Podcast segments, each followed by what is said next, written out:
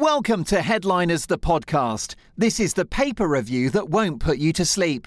You can catch us live every night from 11 on GB News with a panel of top notch comedians going through the biggest stories hitting the next day's papers. But don't worry, if you miss it, you can catch up here after every show. So let's do it. Welcome to Headliners.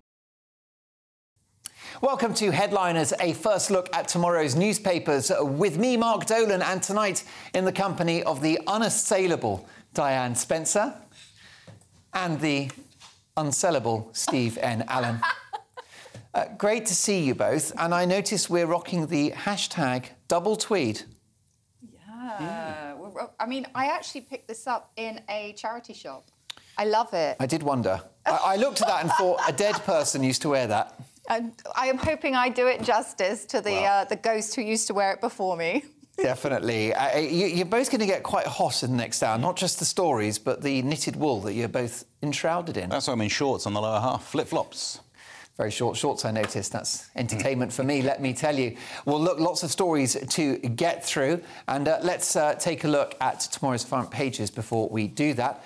And let's start with the Daily Mail. Radiant, happy, and simply glorious. A wonderful photograph of the Queen, who is out and about. She wasn't able to deliver the state opening of Parliament, but she was in high spirits as she attended the first of her National Platinum Jubilee celebrations.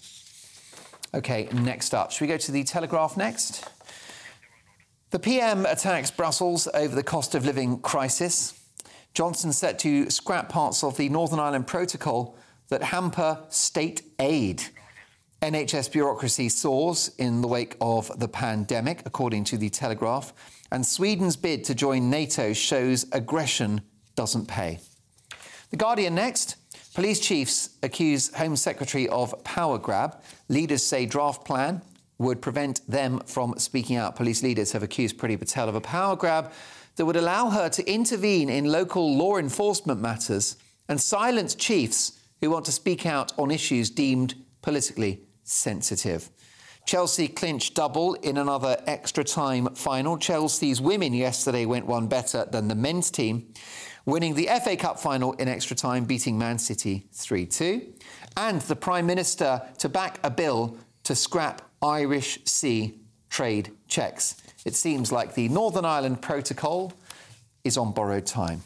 The Financial Times next Sweden and Finland to herald new era with NATO applications. And also back to the office message fails to sink in as employees stick to home working. The Times next. You are not the thought police, top officers told. New watchdog calls for a focus on cutting crime. We'll discuss that story with my brilliant panelists tonight. And third of Russian invaders destroyed. More problems in Putin's military assault of Ukraine. The Daily Express next. Russia loses a third of troops. That story there in the Express as well. Strictly Unfair, Countdown Stars, Fix Blast at the BBC. It's one of the uh, former stars of Strictly Come Dancing, one of the presenters of Countdown. Rachel Thingamy Um, she is. Uh, she says that. Uh, forgive me, that sounds really rude. I've just forgotten her name, but she is Riley. called Rachel. Rachel Riley, my producer. Martin knows all about her. He seems obsessed, I'll be honest. Rachel Riley says that Strictly is a fix. Also, Boris warns the EU, we will act if you don't change. Boris Johnson vows he will rip up the Brexit deal within days unless the EU chiefs agree to sensible changes in the row over customs check. And stars come out to say thank you, ma'am, to the Queen. Last but not least, the Daily Star. Pep's spot of bother. Uh, this is a 2 2 draw between West Ham and Man City, which puts pressure on Man City, who are hoping to clinch the title. Meanwhile, thunder and lightning, very, very frightening. Flashbang wallop. Storm warning, but 28 degree Spanish plume is on the way. Floody hell. The sizzle has fizzled. And it's basically going to be, I think, rainy but very sunny. Sounds like a classic British summer. And those are your front pages.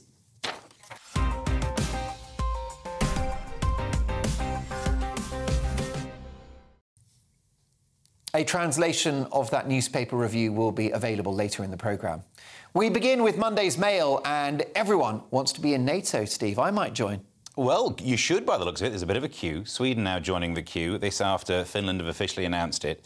I mean, the joyful irony here is that if we remember the news stories, we've sat here saying, oh, Putin's talking about the threat of NATO expansion. Probably never going to happen unless someone decided to invade a country in Europe and then everyone panics and, wait a minute, oh, it's the one thing he didn't want to happen, and he's caused it to happen. Um, so many Swedish politicians said that their support was conditional on Finland joining. There's also talk of them removing any transition phase. This could be quick. Within weeks, you could see these countries join into that, that cover of uh, an attack on one is an attack on all, which also means if we were attacked, Sweden would then be able to send us some weapons. We'd have to put them together ourselves. Um, Obviously, but, but, they'd be quite cheap, wouldn't it? Yeah, that's what you get. You get a tank for about eleven pounds fifty. But have a strange name. But the, the thing that I, I think the, there is a plot twist coming down the path here. I'd never like to presume I'm cleverer than anyone, but I'm looking at Putin thinking, surely he's made some mistakes. This seems silly. And then if at the end of it we find out that Putin was working for NATO all along, like Mr. Slugworth and Willy Wonka, uh, I'm putting my money on that now. Yeah, or the dodgy caretaker in Scooby Doo. Yeah. If it wasn't for those pesky Russians. If it wasn't for those Ukrainians, I'd have got away with it. Um, yeah, it's uh, terribly exciting. I, I, do love the fact that um, most of the Swedish people are like, yeah, we'll do it if Finland do it because they blatantly just want to sort of stand behind Finland in case Putin gets bomby. Yeah, yeah, that's yeah. a bomby, exactly. You, you go first, yeah. I'll, yeah. I'll, be, I'll be right behind you. yeah, yeah. You guys signed the thing first. I mean, they're going to speed them through. I assume they've got some kind of uh, members I think it's called a members' action plan. You know, where they um, sort of start to take their steps towards full NATO membership. Well, I think yeah, I think all Sweden are going to have to do is a scan of their passport and their like, direct debit or something. yeah, yeah. One utility bill. Yeah, yeah exactly. the council tax will be fine. Yeah, logbook, we'll take that. They've got to submit ten tokens uh, and a coupon. Uh, somebody's going to have to update their Wikipedia page, so that's going to be exciting. when that happens, we know it's official. Um, oh, there was something else. Um, he. Oh yeah. Oh, sorry. Uh, it's something about the Putin has. Oh yeah. So the guy said to him, he said, Putin, you were worried about this, but you caused this. And he said, look in the mirror. This is this is what the the Finnish people said to Putin. And I thought Putin can't do that. He's got no mirrors in his house because he has no reflection. Can't argue with that one. He, yeah. he definitely cuts a Dracula-like figure. I tend to agree with you there. You don't hear him coming into a room either, do you? No, and, and, and he, the only thing he's got is an oil painting of himself in an attic somewhere. Yeah. And it's just slowly getting less evil. yeah. That's right. The only way to sort of trick him out of the darkness is to suddenly like have a big desk. he sees a big desk. It's like he can't resist. He loves a big desk. Oh yeah, he's addicted to the things. He loves it. Big desk, big ego. Well, I mean, it's exciting uh, for NATO because it means we're going to get the Finnish and Swedish army to join us, which is great. So that's going to be at least what six fellas? I think there's yeah. going to be at least six fellas from Sweden. And they'll be about they'll be about uh, six foot four, won't they? Blue eyes, rich, thick golden hair, and Valkyries. Oh, do you What's think that? they'll come with? They're, they're Those are the women that wear saucepans. Now you're talking. I mean, where do I sign? Moving swiftly on, Monday's Mirror, and we move to a tragic set of events in Buffalo, Diane. This is just awful. Yes, so there has been a shooting, and uh, the white supremacist who shot dead 10 people uh, also called for Sadiq Khan's death. Um, so, um, like all uh, uh egotistical idiots. Uh, this person wrote a 180 page manifesto before he went on his racist um, rampage. I mean, the Conservative manifesto is barely 60 pages long, so why on earth he needed to do 180 pages? I think Plaid, Plaid Cymru's is longer than that, to be honest with you. is it? Which basically says let's let's leave the United Kingdom. But yeah, it's a it's a shocker, and it, it's uh, you know a, another headache for America in relation to gun crime, isn't it? Oh, definitely. I mean, what was quite alarming was that when he was uh, shot, so initially there was uh, like an officer who shot back at him, but he had been able to buy incredibly resistant armour and so uh, the gunfire from the guard didn't get through, and then he was able to kill the guard. So it's not only kind of um, it, it's interesting because it's not just a question on you know what guns you can buy, but also what protection you can buy from the guns. Yeah. Um, is all available. Um, I mean. In, in, this list, in this manifesto, he called for several people to be killed. Um, he grouped three of them t- together that you would never expect to be grouped together. He put together Sadiq Khan, billionaire George Soros and Turkish leader Erdogan. Okay. Erdogan. So he put them together as three targets, which is a, a very bizarre little trio. I'm of not seeing the connection. It's almost like he doesn't make sense. Yeah. Oh, the guy's incoherent. Yeah. Yeah, well, he, I've got to say, he lost me with white supremacist, you know. Yeah, I was Up till that was point, out. up till that point, I, w- I was open-minded, you know. And then it's like, nah, thanks, but no thanks. Yeah. Eh, eh, the, the issue for Americans, I mean, obviously, it's very worth investigating the, the awful hatred around this attack, the, the horrible, nasty racism. Um, but have the Americans now basically just accepted that every so often there will be a mass shooting? I mean, is, Yeah. is that just what life in America now is? Well, and we'll see how the news plays out after this. But so many cases recently, there have been, there's been a shooting, and and it's not as if the story hangs around in the papers. And I see a lot of TV from America; they don't cover it hugely. They are so used to it, and uh, it's bizarre. I try and give. A, pers- I try and understand what it's like to, you know, have some empathy. If you grow up in a nation where your identity is so linked to the concept of own, owning guns, then maybe I don't understand. But you look at stories like this and just think that same mess of a situation without guns is less bad. Still bad. What it isn't is a shooting. It's a something else that's not as bad as a shooting. And you're so right about the armament, about the armor protection. Like some people argue that you shouldn't need guns for uh, hunting or whatever. Unless the deer are tooled up too, why do you need to be bulletproof unless you're going to do something wrong? Yeah.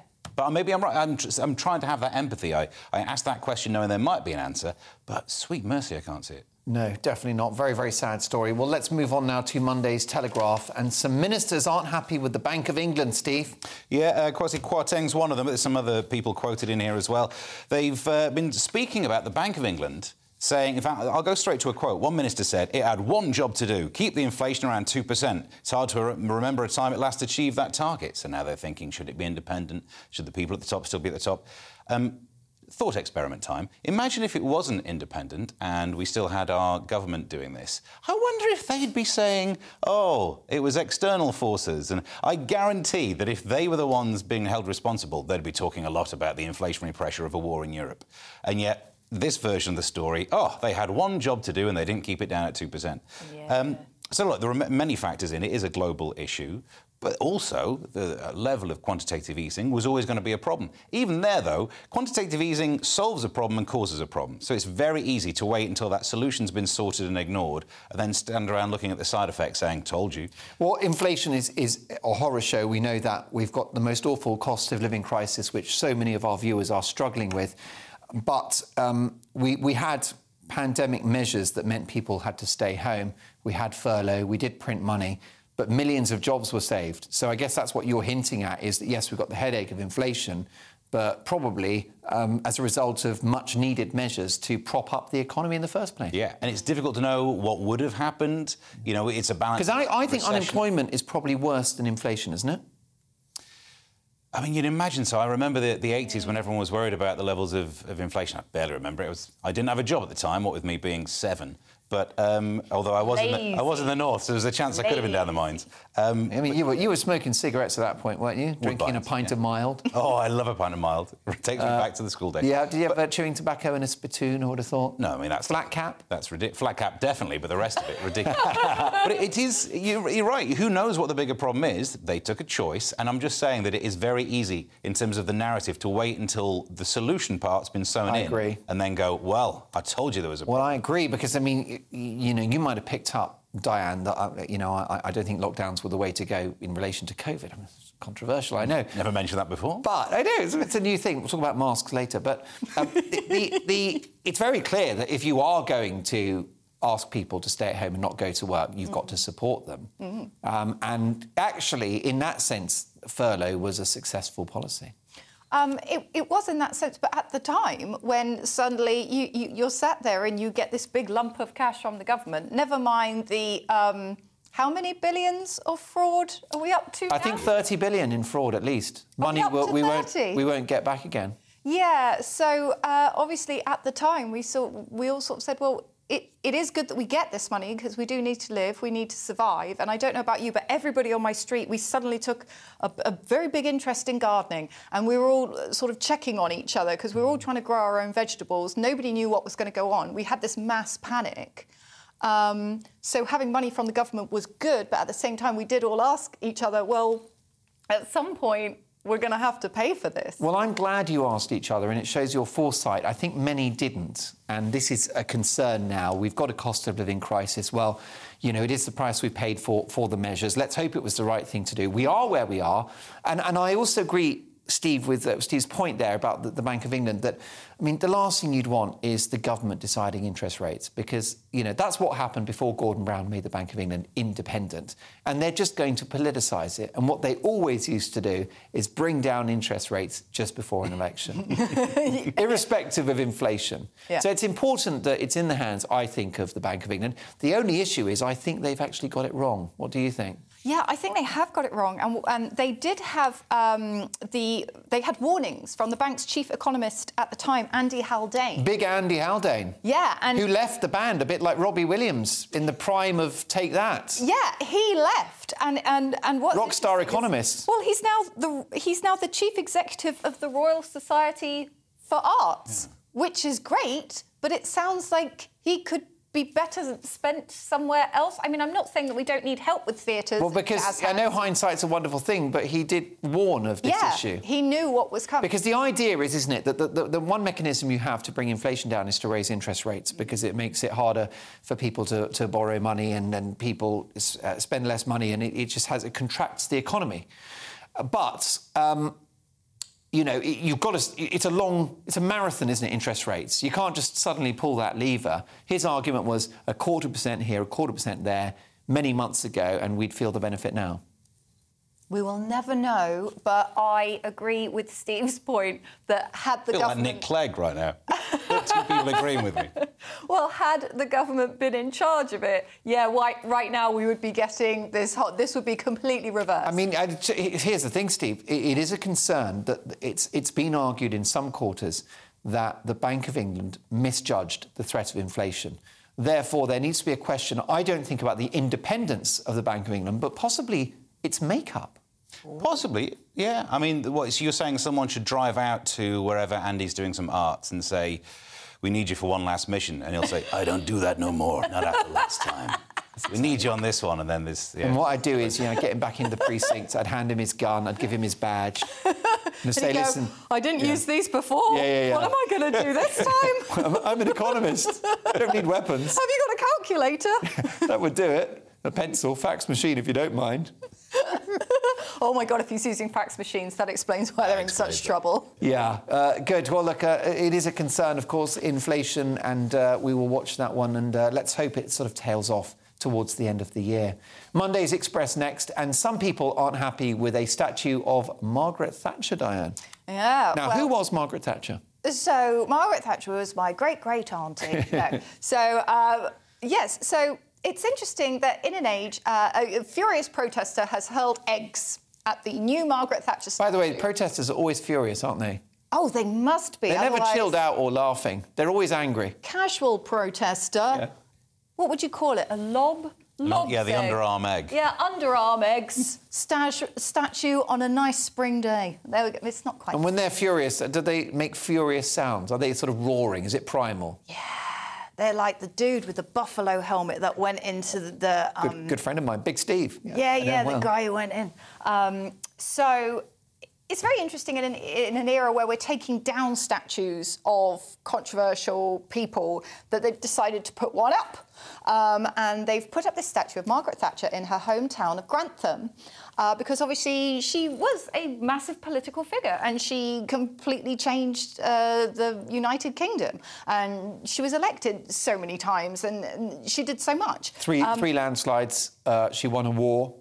Yeah. Presided over quite significant economic growth, but then others would argue that, that she divided society and, yes. and, made the lot of the poor worse than it previously had been. Yes, so very uh, divisive figure as um, um, when she died, and they, they took her coffin through the streets, and some people were there as uh, to mourn her loss, and some people would turn and face their backs to her.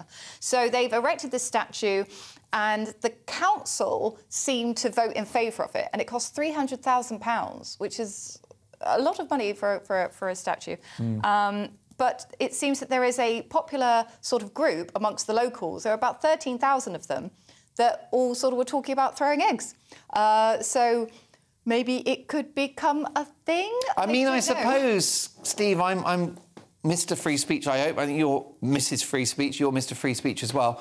That um, I suppose if you want to throw a, an egg, you can. Well, it's you're a not going to damage a statue with an Yeah, I think e- each to their own, actually. I'm a big libertarian like that. I think that damaging property is one thing, but if they want to throw an egg at a statue, fine. Yeah, I suppose it's not damaged it. I'm presuming at that much money, you should be able to afford a statue that's not sensitive to egg attack. egg resistant. And they're making their point, which is probably just a temporary point, and, and it's commentary rather than, I guess, tearing it down or defacing it.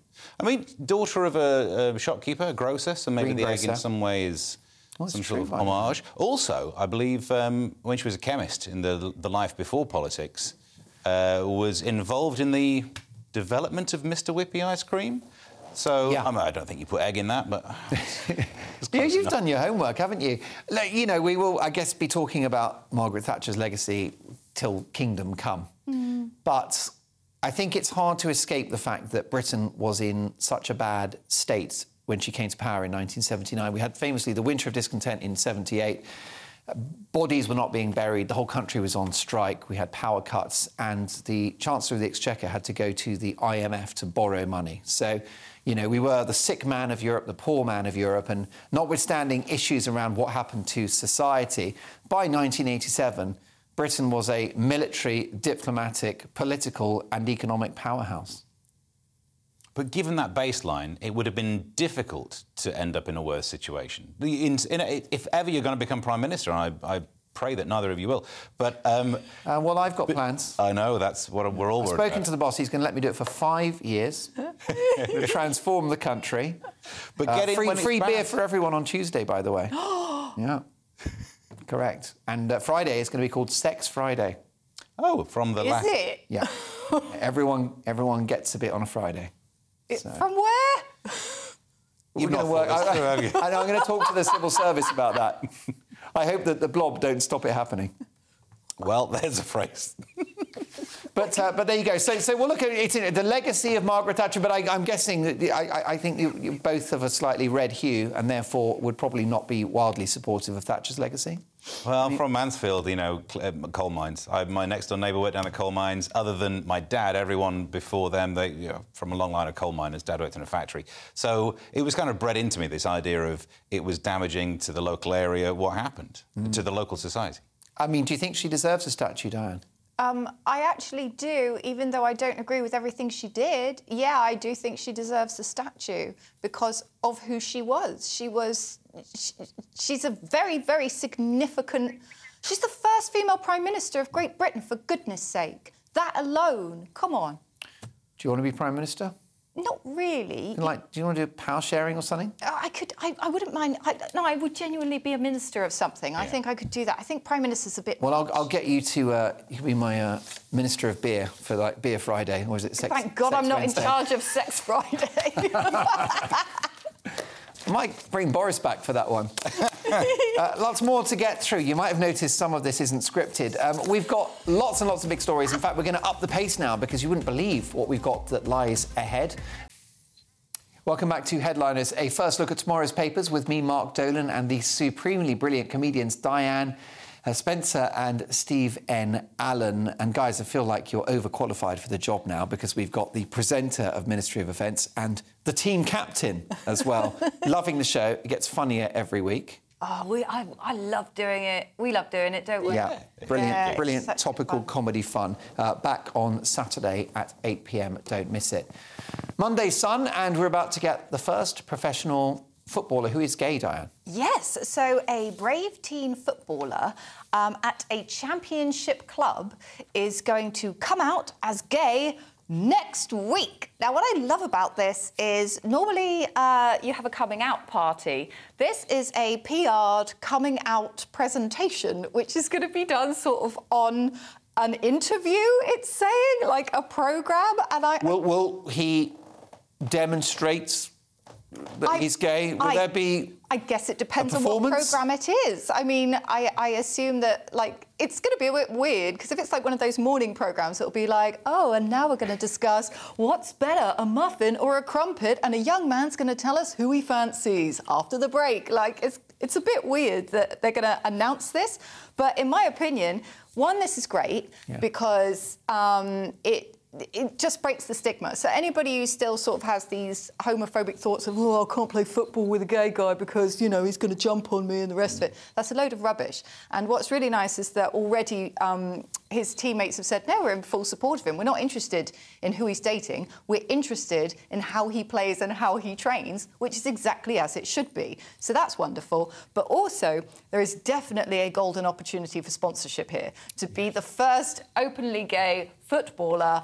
Um, yeah, so get your sponsorship deals ready, work out who it is, start checking some checking some stuff out on Twitter. The pink pound is worth a lot of money, my friend. Well, that's right. Football has tried to do something about the evil of racism in the game with kick it out. They've taken the knee at the start of every Premier League game and in the World Cup, Steve, and yet no progress seemingly on the characterisation of gay people in the game. Yeah, because statistically, this can't be the actual first time. If you just think about like a normal distribution of people, there's approximately 10%, is it? So 10% of your footballers are being silent about it because of the pressure they feel because of that. I, I can't think of any other industry where that's the case.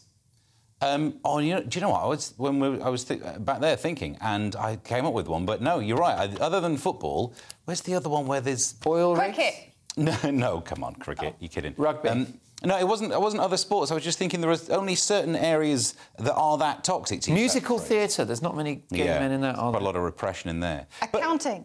I do think, like, you're right. This is how it should be. It's also how it should have been for decades. I Yeah. mean, like, we can't do too much uh, feeling happy about this because it should have been sorted years ago. Yeah. Um, although I do think it is incredibly interesting that an interview is going to reveal an identity.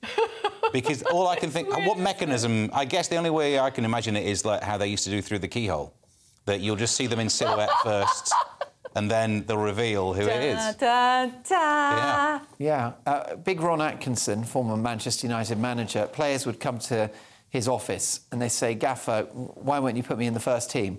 And he'd say, well, you know, because they'd say, look, I can do this, I can do that. And he'd say, don't, um, don't tell me, show me. So it'd be an interesting conversation if they go to Gaffer, I'm gay. Don't tell me, show me. Be an interesting conversation, wouldn't it? You're so keen for a demo. I need it. I need evidence. Moving on to Monday's Telegraph, and science is now arming robots with scalpels. What could possibly go wrong, Steve? the uprising. You're right. Now, this makes so much sense. Robotic surgery is bound to be better than human surgery. They've done some studies, and it looks like patients in the study, it was bladder um, surgery they had. Uh, they recovered two days faster if you had the robot do it rather than someone getting stuck in there with their hands, which makes a lot of sense. Machines are precise. Like I can sit around watching YouTube videos of those big machines making biscuits all day. They get, make so many so quickly. How do they do it? So it's because the cuts are smaller, the precision's there. You don't have to get the hand stuck in. Um, and what they did, it re- uh, reduced readmission as well.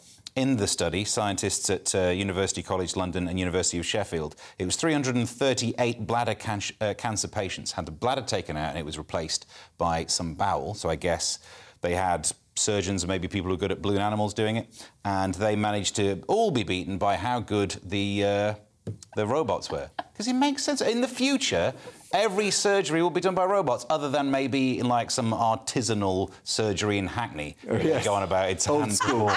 yeah, yeah, yeah, that's it. And you just have some bourbon as, a, as an anaesthetic. Right, we've got your leeches here, sir.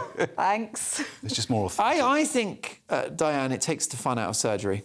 Yeah. Yeah. Yeah, I can see that because they're saying that the open surgery is the gold standard and they're saying that shifts that now because, you know, getting on your rubber gloves, you got your cup of tea there, you go, right, put on Magic FM, I want a bit of chill out music that's for exactly this. right. Yeah, it's it's like I've always thought if I was a surgeon, it's that it's the all creatures and great. Was it all creatures great and small? You know, it's it's you've got your, your hands up there and you know rubbing Yeah. around. Well, that And feels you like go- a feels like a kidney to me. What's that? You got that sort. Here, Nigel, stick your hand in there. I've a go. What do you reckon that is? Yeah, they have. Yeah, you missed that. Put it out. You yeah. missed it. Whoops, that's his liver. Oh well, you win some, you lose some. Uh, do you end up with like lots of surgeons, kind of? You know, like the um, the people who are learning to fly drones in the military? Do you have like a lot of surgeons? Because this is going to be expensive because not everybody's going to have the robotic arms, not everybody's going to have the robotic kind of thing. Do you have lots of surgeons using like game controllers, Oh, yeah. learning how to control all the robots? Maybe that's how we'll recruit surgeons. Like if you're good at gaming, they'll Yeah. go like you, you don't you're not medically trained, but the way you controlled that, uh, you've got the little gamepad. Do you think these robot surgeons would explain Simon Cowell? They built him? Is that what you mean? You a very talented man, but he has android qualities, doesn't he? well, it would especially in the explain last why couple we can't see years. the scars. Too right. Uh, before we get sued, let's move on. Monday's Guardian and this Pegasus spyware software, Steve. What is it and what ramifications is it having? It's malware they can get on your phone. It can know everything about your phone. It gets all the data from it, can use the camera, use the microphone. They can even tell what you've been up to in incognito mode. Not cricket, low blow, guys, come on. Um, but uh, the use of it in Spain has caused some trouble over there because last month some researchers found that 65 individuals connected with Catalan independence Yeah. had been effectively hacked. Then it turns out, a fortnight later, the Spanish government announced that the Prime Minister, the Defence Minister, they'd been hacked as well. And it feels like what they then did was a bit of scapegoating. They got rid of the spy chief. and it feels like, was, was it Spy Chief's fault? Just because the ministers can't stop looking at dodgy websites, whatever, like, oh, hot tractors near you, or maybe that's us who do that. But um, so now, it's according to the makers, this Israeli NSO group, the spyware sold only to governments to help them track criminals and terrorists. What's that? Someone who bought some software didn't necessarily st- tell the truth about it? Because the solution is stop using smartphones. Good luck with that. Good luck People with that. get their indeed. withdrawals. Oh, I'm completely spooked out about it. Well, look, I'm going to throw my phone. Uh, in the river on my way home. Monday's Times next, and I would imagine Orwell's family wishes are something you can copyright, especially certain phrases, Steve. Um, this about the fact that uh, the police are not the thought police. Yeah. There's a new inspector of constabulary, Andy Cook, says that forces need to concentrate on real crime. I don't think we'll find that many people that disagree with it. Mm. I think the newspapers tell us as if somehow the people you don't like are out there saying that we shouldn't be investigating real crimes. No one likes being robbed. I mean, other than robbers. Everyone's in favour of robbing not happening, I imagine. Um, but there's, I mean, it's, it's true. Maybe the police should be deployed to do more of the traditional crimes until they are solving all of the traditional crimes. Then get your, you know, fill your boots. Uh, so Andy Cook said that chief constables need to avoid politics with a small p. And, you know, I'm like, I also want to say you should avoid it with a big P in case you start a sentence with it.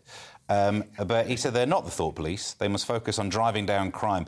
Do you remember, it was years ago now, but there was a, I think it was Nottinghamshire, threatened to only investigate home burglaries if it was an even number rather than an odd number. It was just to get in the news to point out how understaffed they were. But it was Right. great for me because it meant I could go around and nick everything from next door. And he couldn't do anything about it. He tries to nick it back, I'll call the cops. And on that rather explosive note, the dark criminal underworld that is Steve N. Allen. Uh, welcome back to the final part of Headliners, a first look at tomorrow's papers with me, Mark Dolan, in the company of the dangerously talented comedians Diane Spencer and Steve N. Allen. Rachel Riley has made the news. Steve Strictly is fixed, apparently. Next, you'll be telling me the wrestling isn't real. Do you know what? When I saw this story, I was just scanning through to see what we were talking about, and my brain thought she was saying Countdown was fixed, and I had an a, a issue. I was like, no, don't say it's sewing. How could that be? Thankfully, she's saying that Strictly's fixed, and I was like, oh, well, I don't care. Because what's that? An entertainment show where you have to be a celeb to go on it, and it's just pointless entertainment. Yeah, yeah, go fix it. I don't care if you fix it. I mean, it's not as if some someone's going to be swindled out of the prize money. Come on, you're all celebs. Um, I think more importantly, in the in the interview, she said that, um, that she thinks they should focus on having like they like the story of the underdog rather than people who are too trained. And I totally agree. Yeah. Sometimes you watch it and it's someone who's been in a, a girl group all their life. They've spent 25 years being trained in choreography and they're good at dancing. So if if this makes sense, then the next step is this, the dancers on it who get famous should go back on it as the celebs then, like the one Yes. who snogged Yeah. Seann Walsh. Everyone knows, you know, you've reached that level, and then it's just going to be dancers dancing with dancing. We'll call it dancing, and then off you go. Good luck to you. Yeah, I mean, it's a reminder that most telly's not real, is it? If you've ever been involved in any of those entertainment shows, so much of it's scripted. Yeah. You've got, I mean, shows like The Apprentice, you know, when the, the guests say these outrageous things like, you know, I'm, I'm like, I've reinvented the wheel, you know, and, and, and all these arrogant remarks they make. It's all been fed to them by producers. I wonder if Strictly is the same.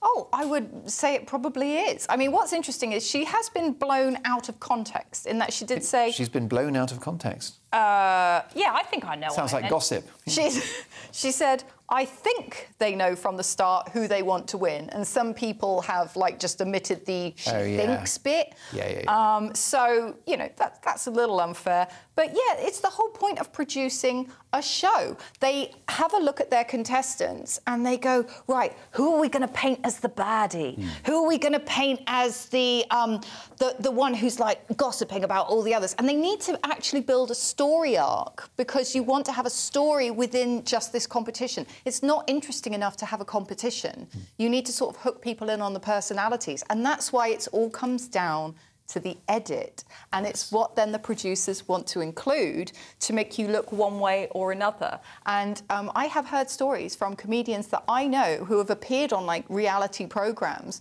where the producers have said, have given them sort of deliberately sort of very, very toxic questions and say, yeah, but tell us about this. I mean, surely she's annoying you because she's doing this, that, and the other.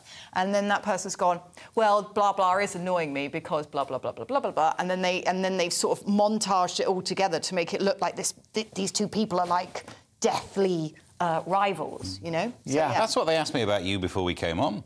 I think it's going to be a YouTube clip. Just the, my talking head. Do you not do the talking head about what you think of the other guest? Oh, Uh, well, who knew Strictly isn't real? I think we can agree the headline is just probably a bit too real. Uh, Daily Star now, and the housing market is in turmoil. Prices and rents are skyrocketing. People are struggling to find suitable places to live. This is the last thing people need, Diane. yes. It Housing crisis, eh? really is. I mean, I thought we were going to talk about um, a doll trapped in a house. Yeah. this, this relates to the doll story. Um, I like to, Uh, Oh, right. I like to introduce the item in a way that confuses my guests. I, I, I speak to the team. Like, how can I how can I give them a bum steer about what the next story is? So um, this appears. There's a civil war in Iran. Diane, over to you. What, what, what, what, what, is it a film? Is it how many syllables? So, um, a teacher um, was doing some renovations in their house uh, in Liverpool and they discovered a creepy doll hidden in the floorboards. And this creepy doll had a note. And um, you've got to bear in mind that um, this is a, a, a ghost, I assume has written this, a cursed doll. I mean, look how cursed she is there with her ginger hair. Oh, God, it's stereotyping. and um, they wrote this, this letter about, um, Dear reader, thank you for freeing me. My name is Emily. My original owners lived in this house in 1961. Can I ask why all ghosts are Scousers, by the way? Because this is in Liverpool. It is in Liverpool. Yeah, so I'm assuming that it's a Liverpudlian ghost. that makes, I mean, solid logic so far. Right. I mean, why would it not be? I cut you in your prime. Do, well, do ghosts move? Now that's a question. it's- Do Because I dolls thought- have accents? Yeah. yeah, but I always thought that like once once you're in the house and you, you curse the house, that house is the cursed house. Do you know what I mean? Yeah, it's true. I mean, admittedly, the teacher went, I think this is a load of rubbish. Uh, I'm probably not going to move. Um, but what I quite like is that I, I did a little bit of research, and there've been some interesting things but found by different people in their houses. Uh, among them, uh, a giant Monopoly uh, board set, which is crazy. You find that in your floorboards. A bottle of whiskey saying, uh, "If you find this, we hope you enjoy the house. Have a drink on us." Isn't Oh, that come magic? on. That's immense. That's great. And, and in the National Trust, they found mummified rats. What? what? Charming. Well, look, I'd love to hear the rest of that letter, but especially for your performance there. Oh, well, the rest of the letter is quite creepy. Is it? Go so, on. So, so settle in, settle in. All they did. Oh, my original owners lived in this house in 1961. I didn't like them, so they had to go. All they did was sing and be merry. It was sickening. Stabbing was my choice of death for them. So I hope you have knives. Hope you sleep well. It's like watching an episode of Bread. Just a bit. Was that Wayne Rooney? Oh my God, do you think that? Yeah, that's That what sounds like Coleen Wazza to Rooney's me. It was writing also, to yeah, Rebekah Vardy. exactly. I didn't want to say anything, but the children's handwriting gave it away. Monday's Times now, and one about water rates? this can't be as boring as it sounds, Steve. I, am glad you gave me one that had the actual key word in it. Like, I don't know what we're talking about now. We're talking about California, bit of a drought, and that means there's restrictions on how much they can use. They're only meant to water the garden once a week, something like that. And there's a posh area of Agoura Hills in southern Southern California where the people living there have said, "No, we're going to keep using some water." And they can use up to 200 gallons of water a day to make their lovely gardens continue to look lovely. And they've said, um, oh, the fines that we get, yeah, I'll just pay the fines. so actually, in this story, there is a, a, serious point that fines are pointless for rich people. They don't stop them using water. Um, there's also an idea that they might, if they continue to just pay the fines and keep doing it, they might reduce their water down to a trickle. But then they'll, they're just they're rich people. They buy bottled in, so that's probably bad for the environment as well. Well, well yeah. I mean, it's. Uh, I heard, and I don't know if it's true about Gordon Ramsay that he would park outside Claridge's when he ran his restaurant there, which is a very good posh restaurant, and his assistant would have to sort of collect hundreds of parking tickets a week. Ah, I and the assistant see. would just sort of, because for him it's just like, well, 60 quid a day, 80 quid a day, that's probably not bad for central London. You know? wow. So I wonder if it's different rules for the rich somehow. You know, are, are rich people worried about fines? Probably not. No, I, I, I would say you're completely right there. And water is a very interesting resource because obviously it needs storage capacity. Uh, so there is only a limited amount that you can have that when you're sharing it amongst other people. And then if you are going to use the fines, are you going? Can you charge rich people more for the water they use anyway because mm. they're rich? But then that is strange, isn't it? It's a sort of a, a natural resource. Exactly. Ooh. Well, in Germany, I think that if you are speeding in your car, the fine is a percentage of your income. So that might put those people off. So if it's just, you know, 1% of your annual income, then people will probably give up spraying the water. Because if that's a Hollywood actor, it's about a million quid, isn't it? Wow, yeah. You know, so Quite who knew? The mind boggles. Well, let's move on to this other story. One of the banes of my, like, you know, life. Like, people that say like, Diane. So the Guardian have, like, written this thing. Do you know what I mean? It's basically a thing about why, like, people say, like, like so much. Uh, in it. Uh, I'll be honest with you, the article's a bit TLDR. But uh... yeah, I'm so old. I don't actually know what that means. Oh, t- too long didn't read. Blimey. Yeah, Is that a new one? I've only just got hold of YOLO. Oh, yeah, yeah, no, TLDR is great. It's when somebody writes some ridiculous Facebook post and you just go, ugh, TLDR. Um, wow. So um, as, essentially, it's just an article about this little word, which can trigger a lot of people to be very angry. And there are negative points and there are good points for it. And um, if you are a wordsmith or somebody who likes words, then I would recommend reading this article. It's in The Guardian. Uh, essentially, if you say the word like a lot, you can people will judge you. Um, you can sound um, incoherent, you can sound vague, you can sound very wishy washy. But actually, the word like um, can be used appropriately, and it's, it's, used more often by younger people uh, because it encourages accuracy. So if I said, Oh, and Steve was like, You can't possibly do that. I've just put you in the situation with Steve and I have quoted him to the best of my ability, but without um, sort of saying, and I quote, Steve doth say, yeah. cannot be like that. And then I may have done it wrong. Um, and also, when you use the word like, you soften what you're saying and it forms a sense of connection between different people. And it gives your head time to work out the next sentence, doesn't it? It's a little beat for the brain. Yes. Because if it's not like, it might be an um or an er. Yes, yes. However, is it American? Is this whole like thing from the States? I think he was like, you know, I'm like this, he's like that. No, no, it's not from the States. It's British. We have things like in it. Yeah, in it's in very it. British. And in it is very British. Very urban, isn't it? In it. In it. I can sound incoherent without peppering likes all through my sentences. Just work ah! harder. It's what bothers me with this. I, it does make a sentence harder to listen to, though, doesn't it? I understand how it's a nice little pause to think about extra things. But some, what bothers me more than like is the she says, he says bit. When people will tell you a story of what people said to them, but they're having to add in all of the quotey marks. So I said to him, I said this, and then he said this, and he says to me, he says, it's taking longer to listen to it than it would have been to just be there. But if, people don't want to do a Michael Gove and suddenly like switch into different silly voices and be, You don't want that. Oh, well, I shouldn't do that. Yes, you should. Like, it, people don't want to do that. I'd love to hear Gove read out that letter from a Liverpudlian ghost, though. There's actually an app uh, where you can uh, record yourself, according to this article, and it's called Like So. So if you want to determine how often you use the word like in your common parlance, uh, then you can use that app. You mentioned he said, she said. You've also got some anecdotes where there's a lot of turning around. She turned around and said to me, and I turned around to her and I said, doesn't, anyone face anyone anymore? yeah. And you turn around, you say, and then my other great pet irritation, first of all, I don't like basically being overused. Oh. Or basically this, basically that. And then the other one is when, especially experts, Use the word so at the beginning of a sentence to answer a question. So you will. So I've just done it. You see? Ah. it's a disease. It's viral. You will ask an expert what can be done about inflation. They always answer so. We've looked at the inflation figures and it's pompous and it's like, just stop what you're doing and I'm about to answer. But have you noticed people saying so at the start of sentences? It's phase two. It used to be well. Well, mm. Well, blah, blah, blah, and now they're in so.